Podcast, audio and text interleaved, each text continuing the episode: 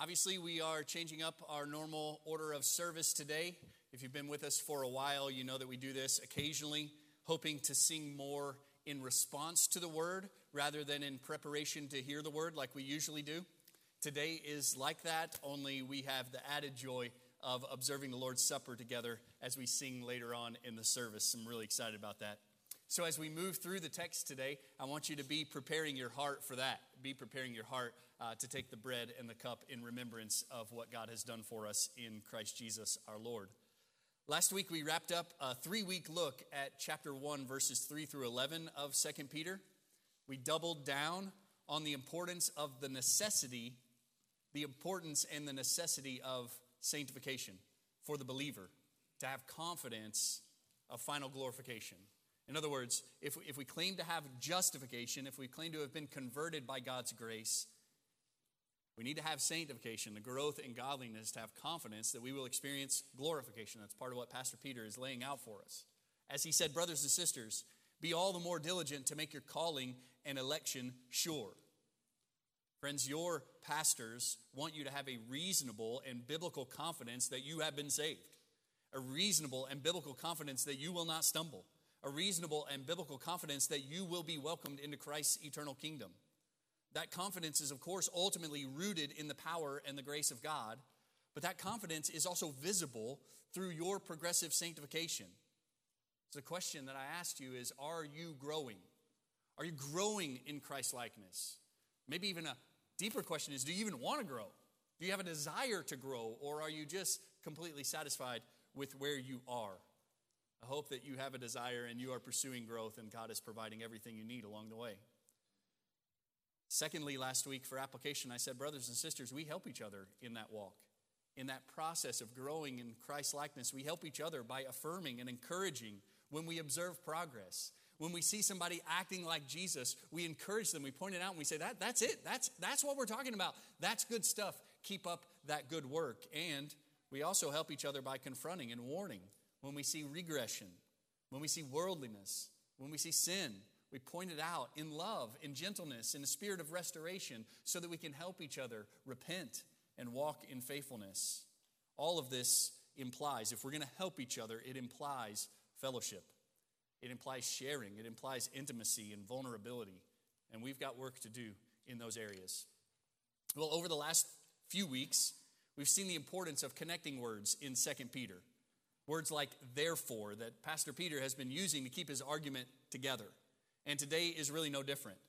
And while this seems to be a new thought, what we're going to look at today, it's absolutely connected to what we have seen over the last few weeks. We will very much see Pastor Peter's pastoral heart for these people. Even as his life nears its end, he wants them to know the truth. He wants them to cherish the truth. He wants them to live out the truth.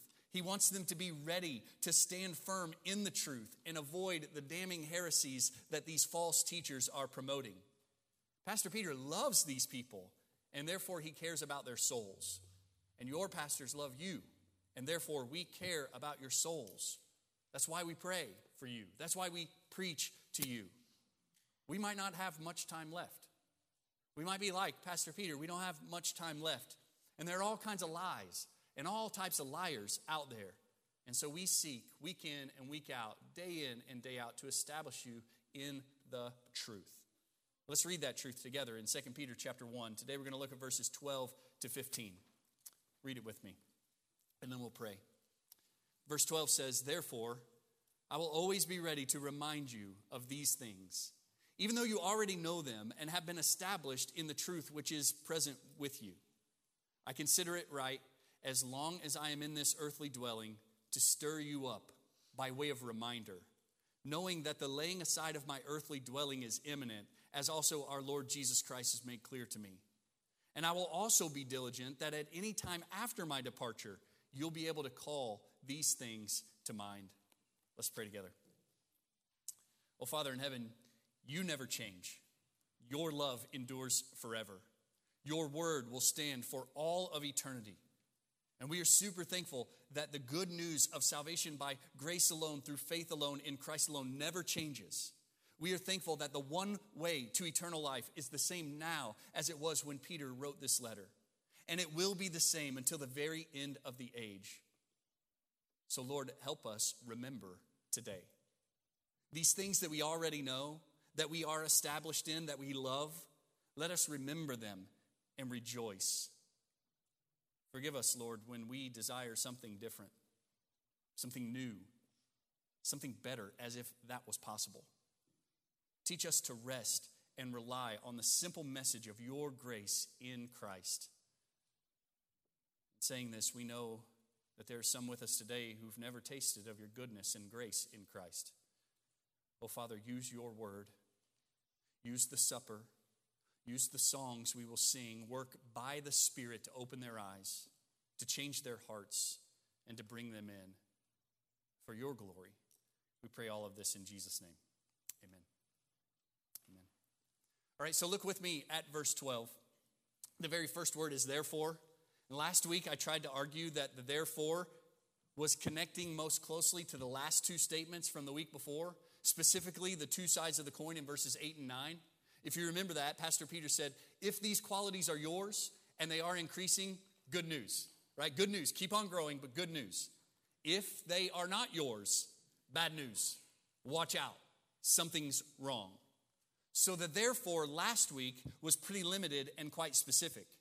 But this week, here, it is much more broad, arguably stretching all the way back to verse 3 and indicating that this, what we're going to see today, is a response to all that we've looked at over the last month here from the pulpit. This is flowing out of all of that from the last month. Tom Schreiner gives a really good summary of Peter's message that we've looked at for the last month when he says this Christ has given believers everything they need for life and godliness and has called them by his powerful grace. That's verses 3 and 4, and we want to rejoice over that, right? He's given us everything and he's called us by his grace. Schreiner goes on and says, Such grace serves as an incentive for a godly life of virtue. That's verses 5 through 7. That's what Pastor Dylan preached to you a couple of weeks ago. And a life of godliness is necessary for entering the eternal kingdom. That's just verses 8 and 11, what we dealt with in verses 10 and 11 specifically last week. This life of virtue is necessary. Schreiner goes on and says, such a godly life is not is not the earning of salvation, but is still necessary for salvation. We would say as evidence of conversion, as proof of conversion, as fruit of salvation. And so Peter feels constrained, therefore, to remind the readers in verses 12 to 15 of his teaching because eternal life is at stake. That's why he says, therefore. Therefore, based on all that, all of that that God has given to us and has called us by His grace, all of that life that we are to live, all of the urgency with which we should live it, we must live it, in fact. He's going to say, therefore, therefore, I got to remind you of this. Three times today, he's going to say, I want to remind you of this. I want to remind you of this. I want to remind you of this. And sometimes when we encounter things like that, we're like, I got it. I got it already, Pastor Peter. I hear you. But we don't. And we evidence that by our lives. And so we want to hear this text. Therefore, he says in verse 12, I will always be ready to remind you of these things. Don't you love his heart here, the heart of a pastor? He's making it his mission in life and his ministry to always be reminding people of these things. Interestingly, the word for these things has been on repeat over the last few weeks, really since the beginning of the letter. He says in verse 4, For by these he has granted to us his precious and magnificent promises. In verse 8, he says, For if these are yours and increasing. In verse 9, he says, For he who lacks these. In verse 10, he says, uh, If you practice these things, you will never stumble. And now in verse 12, he's still talking about these things. Three times we'll see Peter emphasize the importance of the reminder. He wants to do everything he can so that these people don't forget. He wants to do everything he can to make them remember. And he's in good company in doing this.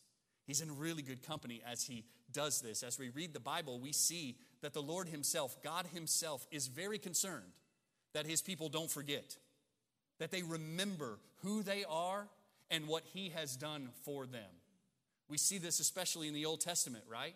There are tons of Old Testament examples of this where God says, I want you to do this thing so that you remember what happened. I want you to make a pile of rocks here so that when you travel back through here, you remember what happened in this place. And he set up regular reminders of this, right? The weekly Sabbath. The day of rest is a reminder of God's goodness to them. Look at it in Deuteronomy chapter 5. So once a week, they get a reminder. He says in chapter 5, verse 12, Observe the Sabbath day to keep it holy, as the Lord your God commanded you. Six days you shall labor and do all your work, but the seventh day is a Sabbath of the Lord your God. In it you shall not do any work, you or your son or your daughter or your male servant or your female servant or your ox or your donkey or any of your cattle or your sojourner who stays with you, so that your male servant and your female servant may rest as well as you. Look at verse 15. You shall remember. You shall remember that you were a slave in the land of Egypt, and the Lord your God brought you out of there by a mighty hand and an outstretched arm. Therefore, the Lord your God commanded you to observe the Sabbath day. There are a lot, a lot of reasons for the Sabbath day. It's really good for us to have a Sabbath and a rest. But here in this text, as he commands it to them, he says specifically, this is a weekly reminder, a weekly reminder that you were a slave and the Lord brought you out. He wants his people to remember on a weekly basis what he has done for them. He also wants them to remember in, in another way that we think of as the Passover, in the Passover. It's designed to help them remember annually his good work for them. Look at it in Deuteronomy chapter 16. Verse 1 says, Observe the month of Abib and celebrate the Passover to the Lord your God. For in the month of Abib, the Lord your God brought you out of Egypt by night. You shall sacrifice the Passover to the Lord your God from the flock and in the, and the herd, in the place where the Lord chooses to establish his name. You shall not eat unleavened bread with it. Seven days you shall eat, eat with it unleavened bread, the bread of affliction, for you came out of the land of Egypt in haste. Look at this. So that you may remember all the days of your life the day when you came out of the land of Egypt. You catch that? The Lord's desire, so that you may remember all the days of your life what He has done for you. God desires that His people remember. We see throughout the Old Testament this rhythm of festivals and pilgrimages and sacrifices, all to help His people remember who they are, who He is, and what He has done for them. And so that's part of why we're going to take the supper today because it's designed to do the same thing for us, right? Does not Jesus say, Do this in remembrance of me. Will we not say that twice later on today when I say, Take this bread, do this in remembrance of me? Drink this cup, do this in remembrance of me. It's designed to be a tangible reminder of the main thing, the main gospel thing. And we need reminders of the main thing on the regular. God is teaching us that. So we read in verse 12, Therefore, I will always be ready, Pastor Peter says, to remind you of these things even though you already know them, read on, even though you already know them and have been established in the truth which is present in you. What an affirmation this is of Peter's audience, right? receive it that way if you are in the faith. Receive it as this affirmation, as Pastor Peter saying, You already know these things. This is not new. You have been saved by God's grace. This is not breaking news, earth shattering news for you. This is something you already know and they are established in the truth that is present in them. In other words, there is evidence that they know these things because they are growing in sanctification. In other words, what Peter is talking about here is about discipleship. It's about sanctification rather than about evangelism and conversion. It's not about the beginning of their spiritual life, it's about their growth in spiritual life. These people were already Christians, these people were already growing. And he's using this to encourage them to press on even more. That's like a lot of you. A lot of you already know these things. A lot of you are established in them and growing in them. And I want to remind you of those things today. But that doesn't mean this can't be evangelistic, right? Surely it can also be evangelistic because it would be crazy for me to think that in a room like this, every person is a faithful follower of the Lord Jesus Christ. Some of you are as lost as lost can be. You are absolutely dead in your trespasses and sins. And God can make you alive today. One of the things that we celebrate when we celebrate the supper is the holiness of God. That God is holy, holy, holy. There are these angels who fly around him all day and all night, forever and ever. And all they do is say, Holy, holy, holy is the Lord Almighty. The whole earth is full of his glory. They never stop saying that because he is holy. And because he is holy, he must punish sin. He can't just look at unrighteousness. He can't not just look at transgression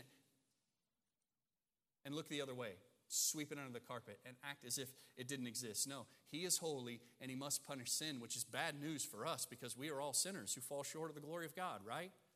We are all sinners by our nature. Like we're born with this, and we're sinners by our choice. We choose it with high handed rebellion that we love sin more than we love God, and therefore we deserve eternal condemnation. This, this business of a holy God and a sinful man is bad news for us because we are the sinful man. If that was all there was to the story, I would say pack it up, go home, and go to your barns and cry because there's no hope. But there is hope. There is hope in the person and work of Jesus Christ, who was God in the flesh, who dwelt among us, who lived a life that we cannot live and died the death that we deserve. He took our sin as if it was his own and suffered on the cross in our place.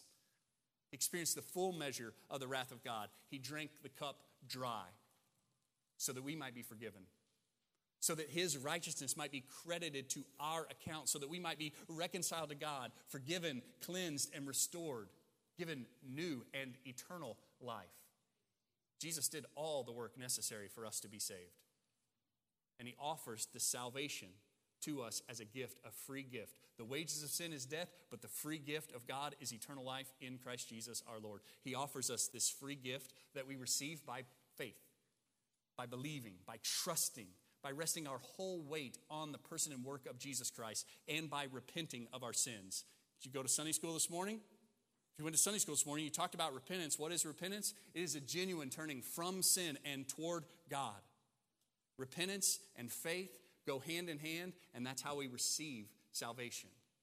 So let me invite you if you are one of those on the outside, if you are one of those in the dark, if you are one of those separated from God because of your sins, repent and believe today and be saved. You get a brand new heart, a brand new life, a family to walk together with. He rescues and redeems, and He is glorified in doing it. Repent of your sins and believe today. What an affirmation this statement is of Peter's audience. You already know these things and you've been established in them. And what a pattern this is for us to follow. I see here that we need a regular reminder of the gospel in our lives. As believers in Jesus, as pastors of the church, as deacons and Sunday school teachers, and regular faithful attenders, we need regular reminders of the gospel in our lives. Michael Green says, Such is the sometimes willful, such is the sometimes willful forgetfulness of the human heart that one of the prime functions of a Christian minister must be to keep the basic facts of Christian truth and conduct always before the minds of his congregation. It's one of my jobs is to keep teaching you the ABCs. Some of you can write lectures and poems and beautiful, beautiful books. And you need to be reminded week in and week out of the ABCs, the basics of the gospel. That's one of my jobs. Peter, Pastor Peter, knew what it was like to be forgetful of the basics, knew what it was like to be forgetful of the main thing.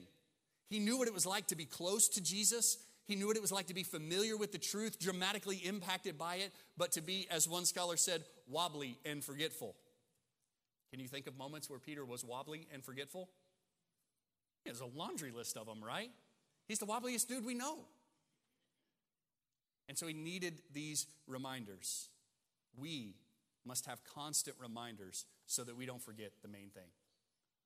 That's one thing. This is a pattern for us. We need regular reminders of the gospel. And two, we don't need a new thing. Church, we don't need a new, you don't need a new thing. You need the old thing over and over and over. You don't need a new thing. There's not a new thing. You need the old thing over and over and over. Dick Lucas helpfully says, We should be wary then of people who arrive with a new or different Christian message.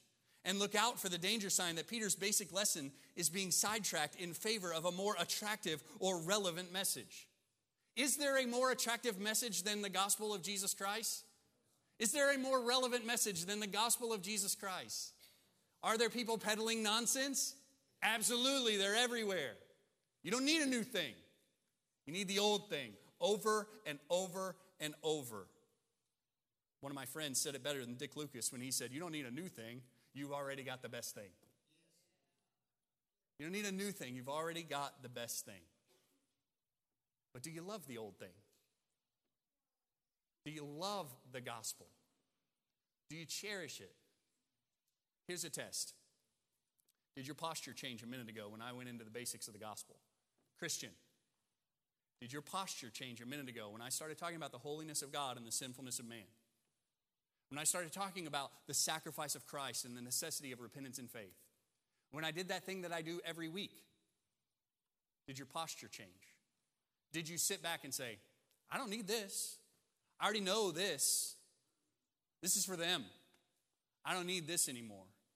Listen, if that's what happens week in and week out, when we go back to those basic gospel messages, if you're like, boring, heard it a thousand times, if that's happening in your heart, man, danger, danger, danger, red flag. I'm telling you, I'm telling you this because I love you. If that's what's happening in your heart, that's a dangerous place to be. Do you get bored with our approach of simply going to the Bible week in and week out? We were talking uh, in the office the other day about, you know, Dylan, Dylan talked about 14 years of, of preaching here the other day, did, did some quick math and realized that's just shy of 2,000 messages. Just, just shy of 2,000 sermons that I've delivered to you. And it's basically the same thing every week, right? I mean, it really is it's basically the same thing every week. Open the book, explain what it means, try to live it out. Praise the Lord for it. Is that boring? Man, if you're bored with God, if you're bored with the gospel, that's danger. Grave danger. Possibly eternal danger. Pastor Dylan was talking about this this week, and he talked about uh, a moment in his high school uh, basketball career where a coach was on him about something, and he said, I know. Don't do that with the Lord. Don't do that with that coach either, right? That was one of the lessons. Don't do that with the Lord. Like if you're hearing the thing that you've heard a bunch of times, don't say, I know, give me something new. It's not something new. Brothers and sisters, it'll be the same thing forever and ever to the glory of God.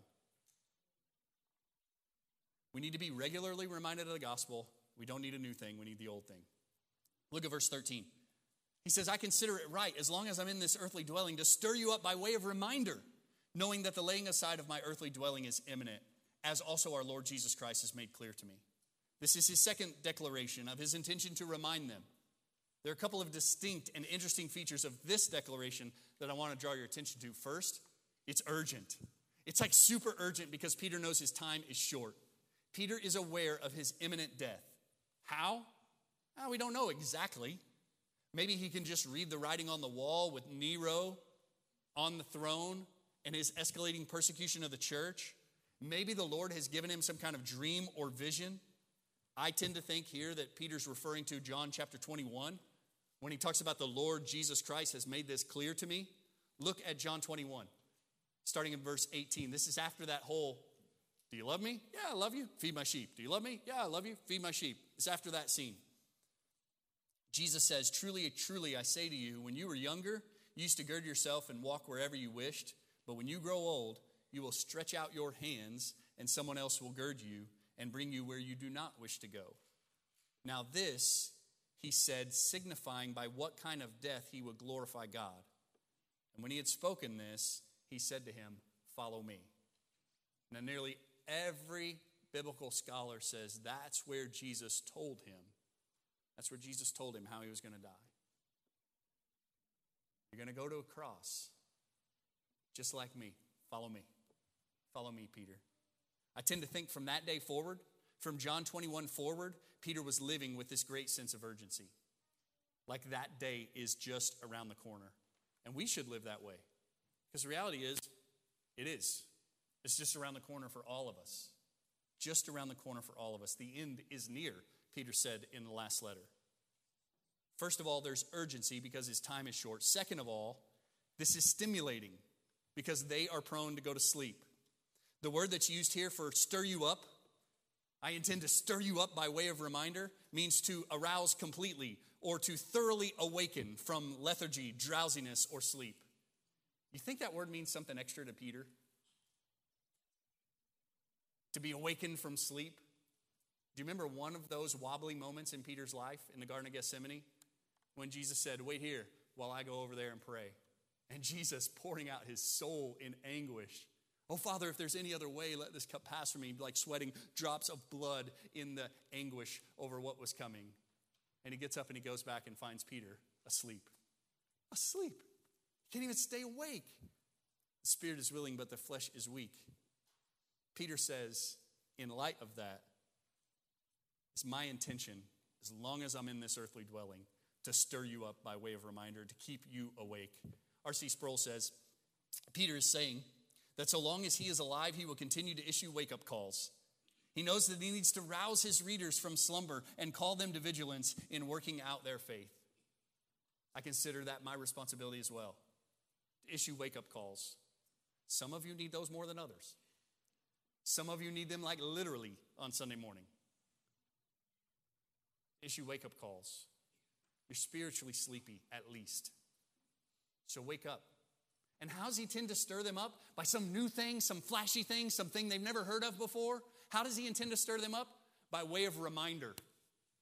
By way of reminder, because the old story has that power. He's stirring them up not with hot button political slogans, not with new revelations, but with the fundamental basic truths of the gospel. There's urgency here, and it's stimulating. There's also probably a third lesson that's a minor point here. It's a good reminder about how we as believers should view death.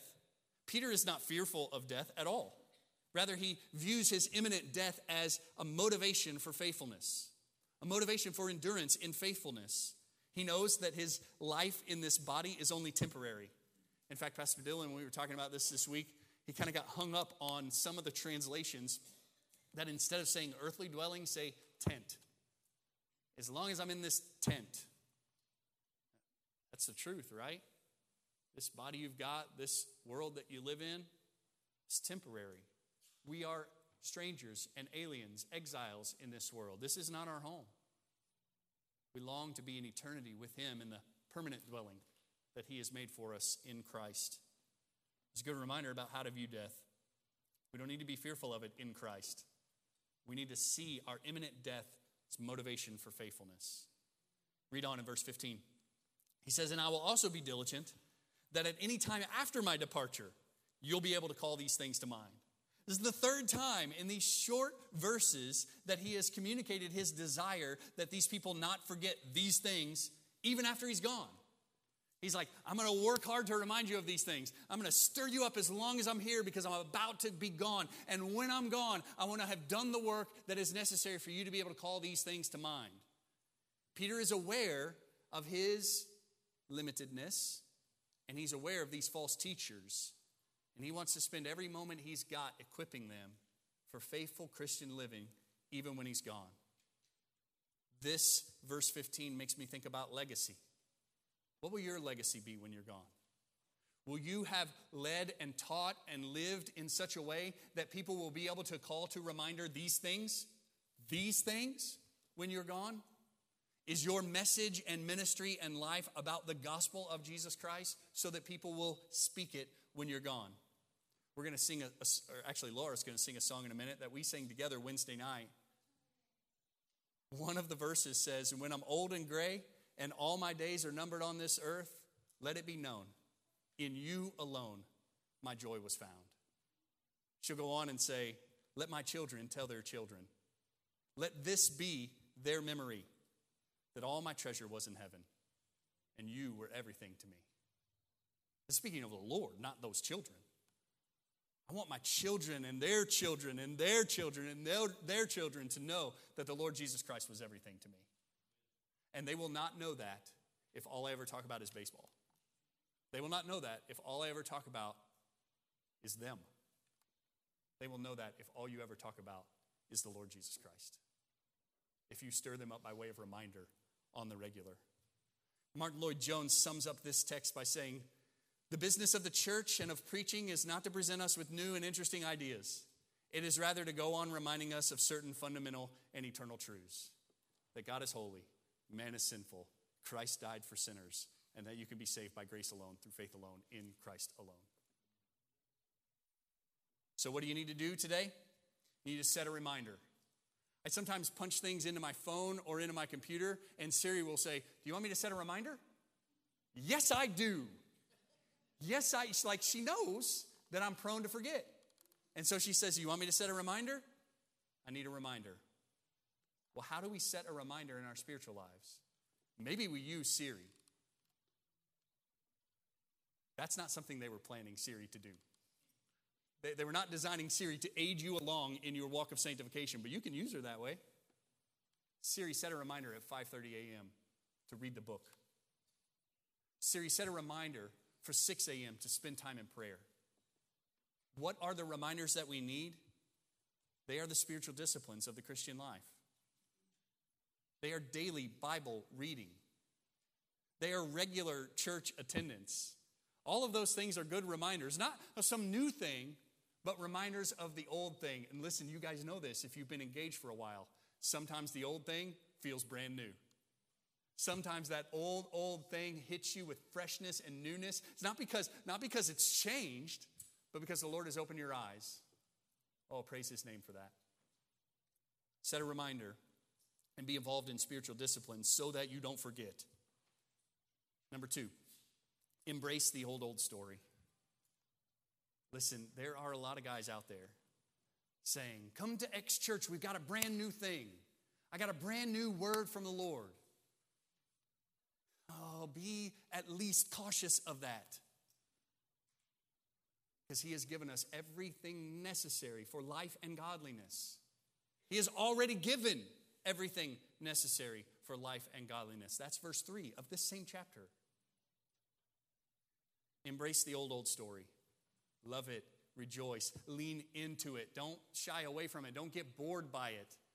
Does your wife like when you when she starts to tell the story when you go to Jackson, Tennessee, and you drive past all those places, that spot behind Kroger that means so much, and you drive by, by that place, and she starts to tell that story again? Do you say, "Oh, I already know this one"?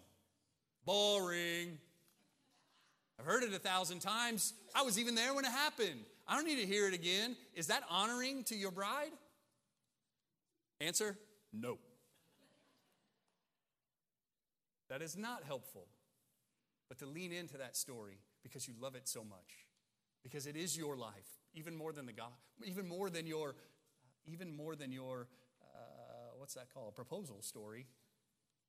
The gospel is your life. So embrace the old, old story and beware of a new thing. And lastly, this you're going to need to make a jump here with me. All of this business of remembering is not just a scholastic exercise in recall of facts.